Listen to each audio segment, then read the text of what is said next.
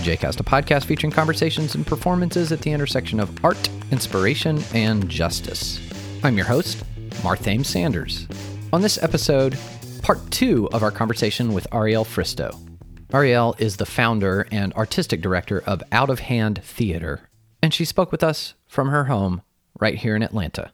Tell us about Out of Hand's Equitable Dinners program. Back in 2018, I went to a couple of different dinners that were dinners with diverse strangers or with people who knew each other that were dinner conversations about race and racism. And I really got interested in this as an artistic director, actually.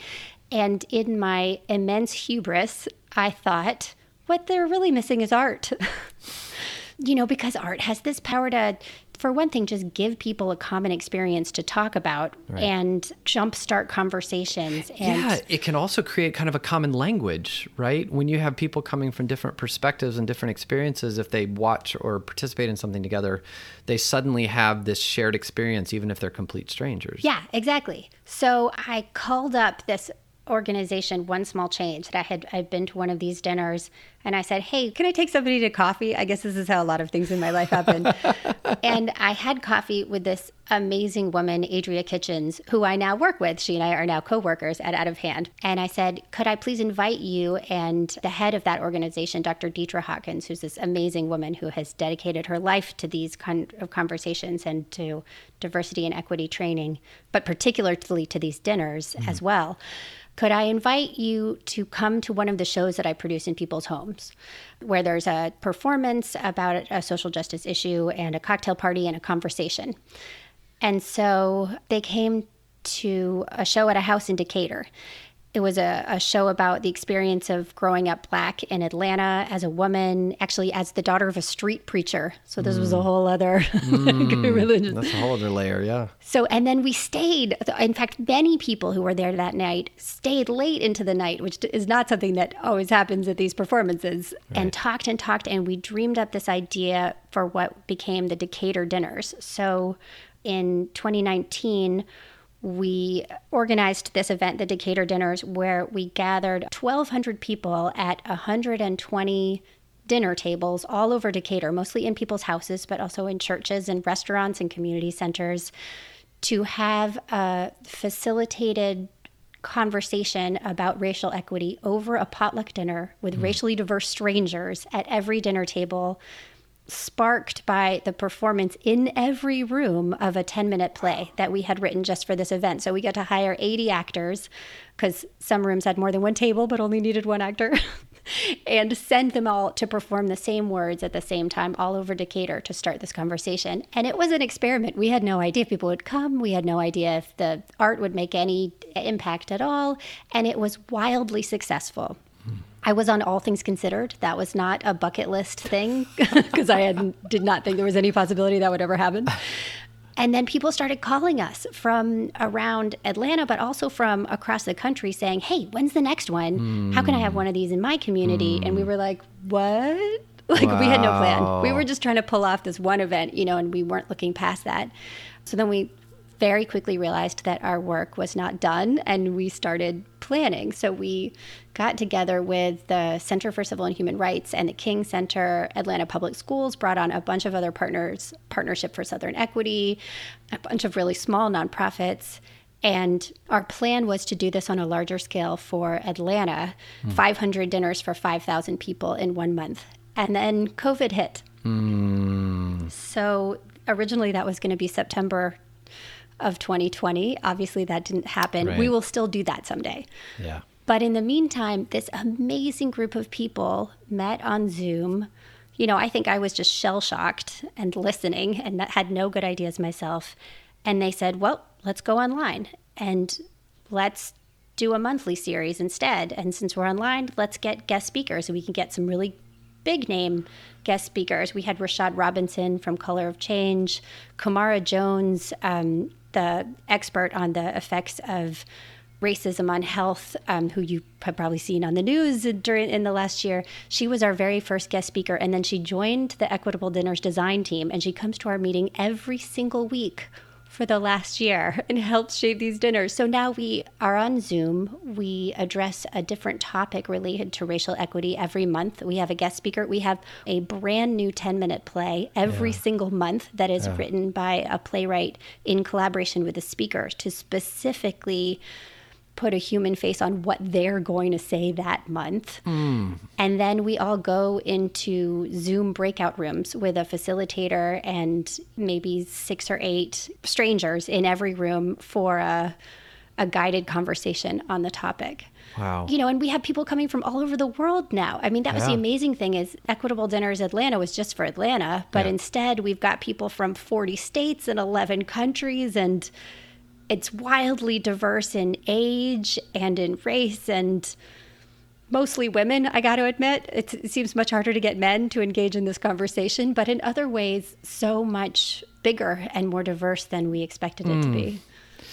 I mean, theater has been in utter crisis for 12 months because of the inability to gather in person. Yeah. And theaters have tried to think adaptively and figure out how to do it. It feels to me like, as hard as th- I'm sure that must have been to figure out the logistics and to adapt, that the DNA of Out of Hand made that an easier adaptation than I think for a lot of theaters. Do you think that's a fair thing to say? Oh, yeah, we were so lucky. You know, for one thing, everyone in the theater world, and it may be safe to say everyone in the world is talking about racial justice now after As the well, events of right, the past right. year.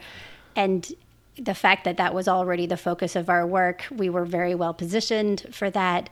But also that we had already been producing 10 minute monologues or longer monologues that could, not only could, but were designed to be performed in people's homes with no lighting, no sets, no costumes made it so much easier to go online Yeah. that you know people who need sets and dance numbers and casts of 20 how do you do that online whereas a 10 minute monologue is easy Yeah. And this work was recognized by the New York Times. You got uh, Out of Hand Theater received their 2020 Theater of the Year.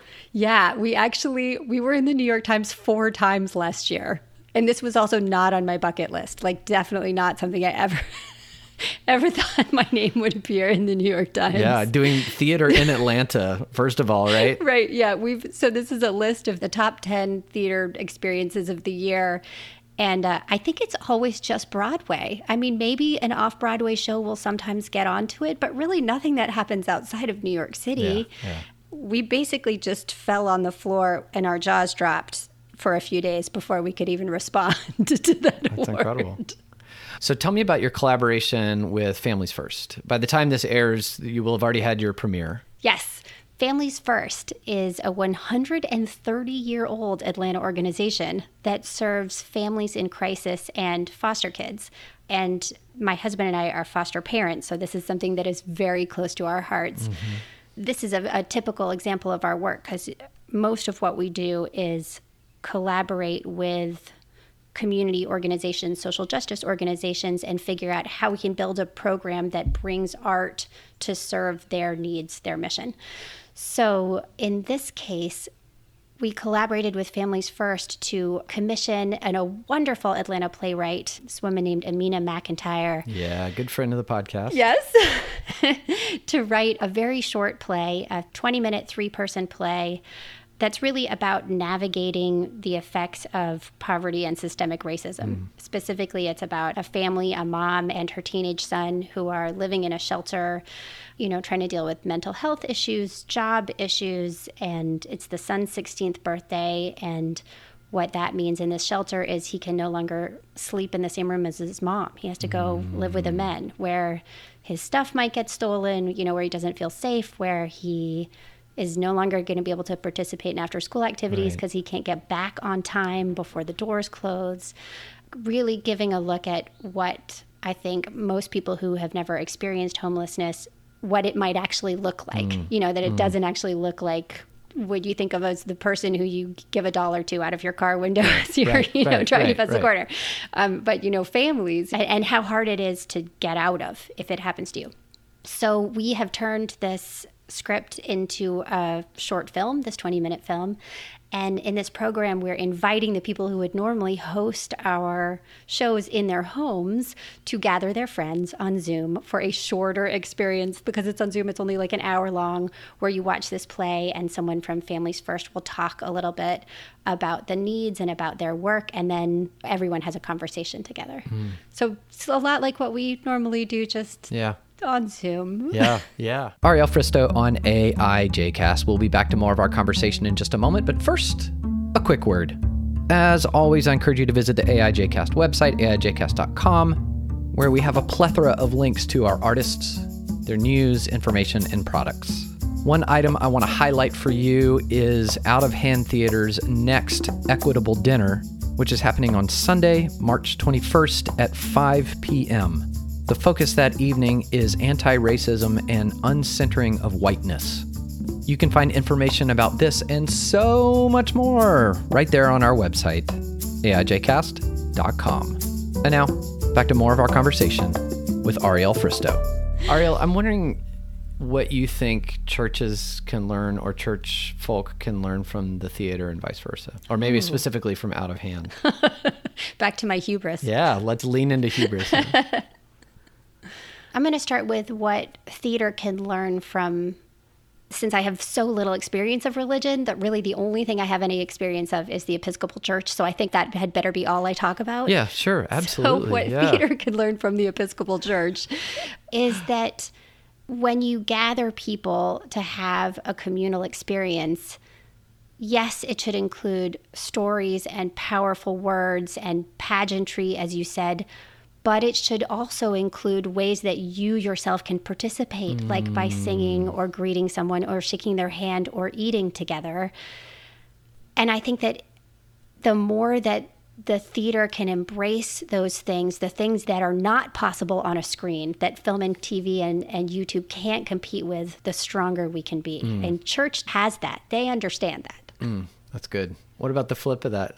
So I do believe that theater artists, and probably even me in particular, that we have knowledge that could benefit the church, but I haven't mm. thought about it specifically, so I don't know if I mm. have an answer. So there's this this lovely quote from Soren Kierkegaard, Danish philosopher, Christian theologian, who talks about the theater of worship, and the the metaphor for him is that if we think of worship as the way we think of theater, we think of the congregation as the audience, and the pastor and the choir as the performers.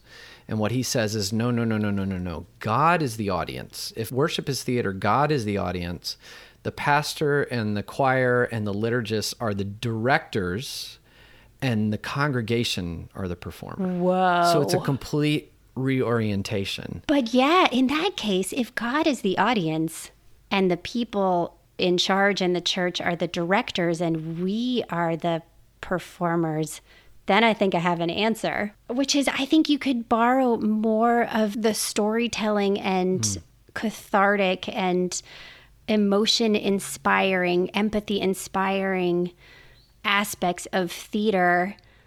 Because if we are the performers, if the directors could help us experience more of that in the way of theater for God, our audience, I think that would probably benefit everyone. It could mean, but it certainly doesn't have to mean falling down or Ecstatic experience. yeah, it doesn't have to mean ecstatic experience. and this i mean this makes me think of one of my frequent critiques of the church is that we've become a cerebral experience and not an embodied experience and if what we say we believe about jesus is really true this embodiment of god and the church is the embodiment of sacredness this incarnational presence then why do we just talk about faith Yeah, let's lean into that more. Yeah. Let's, you know, let's create an experience for people that is radical because those are the experiences that you think about all day and all night and not just for an hour on Sunday. Yeah. And we know, we know no matter what people's preferred learning style is or where they're really lean into learning things,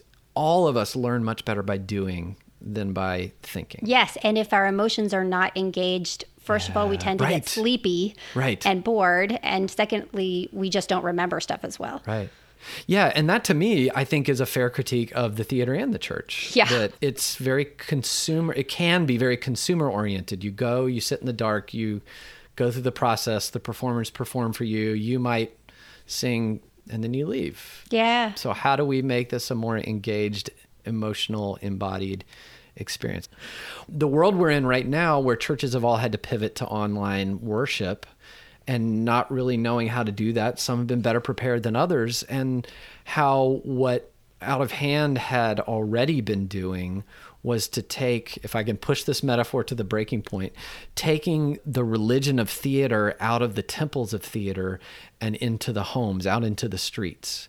And that to me describes 2020 in a nutshell for churches. We couldn't be in the buildings. Yeah. And we got kicked out. And then a lot of us actually took to the streets, thinking particularly about the Black Lives Matter protests. Yeah. Yeah, that's where the church should have already been by necessity has had to find itself there and i hope we hang on to that i hope we don't lose that Yeah. And once it's truly safe to be back together again, inside or outside, I would also really love to see the church more concretely embrace the, the idea of the meal of the communion as mm. as meal because one of the things that has struck me over and over again in the past 20 years but particularly in the past 10 years of my work is the immense power of breaking bread together and the mm. immense power of being a guest or a host in someone's home and how you can have these incredibly difficult conversations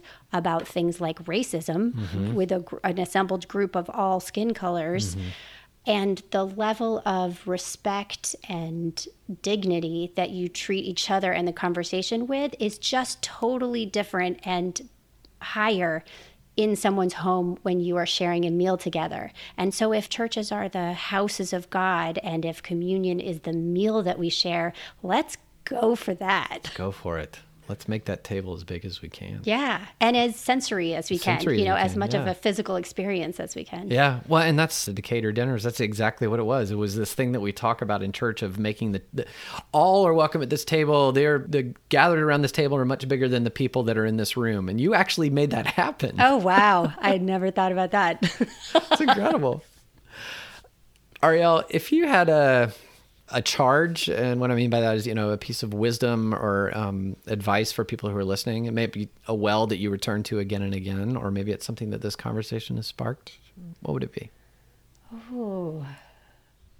What sustains me personally is that I stop and notice beauty whenever I see it. And then I look for ways to put it into my work, which is probably a lot easier to do as an artist than in a lot of other jobs. So I have that advantage. And I stop and say thank you to God and to people and am grateful. Not in the way my grandmother used to say to me, like, you should be grateful, but am truly grateful at least once every day. And then I try to take those two things, seeing the beauty around me, and I am also very moved by the pain around me. I think very often about how much pain and how much beauty there are in the world. And then the things that I'm grateful for, and try to figure out what I can do, what I can do to be of service. That's sort of the third thing that I try to think about every day. What, what can I do to be useful to the world and to my fellow man? Ariel Fristoe, thanks for being on AIJcast. Thank you, Marthame. Ariel Fristoe on AIJcast. You can find out more about her and Out of Hand Theater at Out of Hand Theater, that's ER, dot com. On our next episode, pastor, advocate, and MC Julian DeShazier, aka J.Kwest. AIJcast is truly made possible through the support of listeners like you. It is you who makes our work feasible. So please, please, please do take just a moment and go to our website, aijcast.com, and click on the link that says support. And we do love to interact with you on social media. We are there on many, many of the things where our handle is AIJcast. Our theme music comes from our house band Marred Fame, and we are engineered, mixed, and produced by the somewhat arcane Al Mudif, who can never remember what it's called but really loves his Toyota hybrid. My hubris. And I'm your host, Marthame Sanders, encouraging you to go, rather stay put, create some beauty of your own, and remember that the world isn't truly beautiful until it's beautiful for all. Until next time, justice and peace.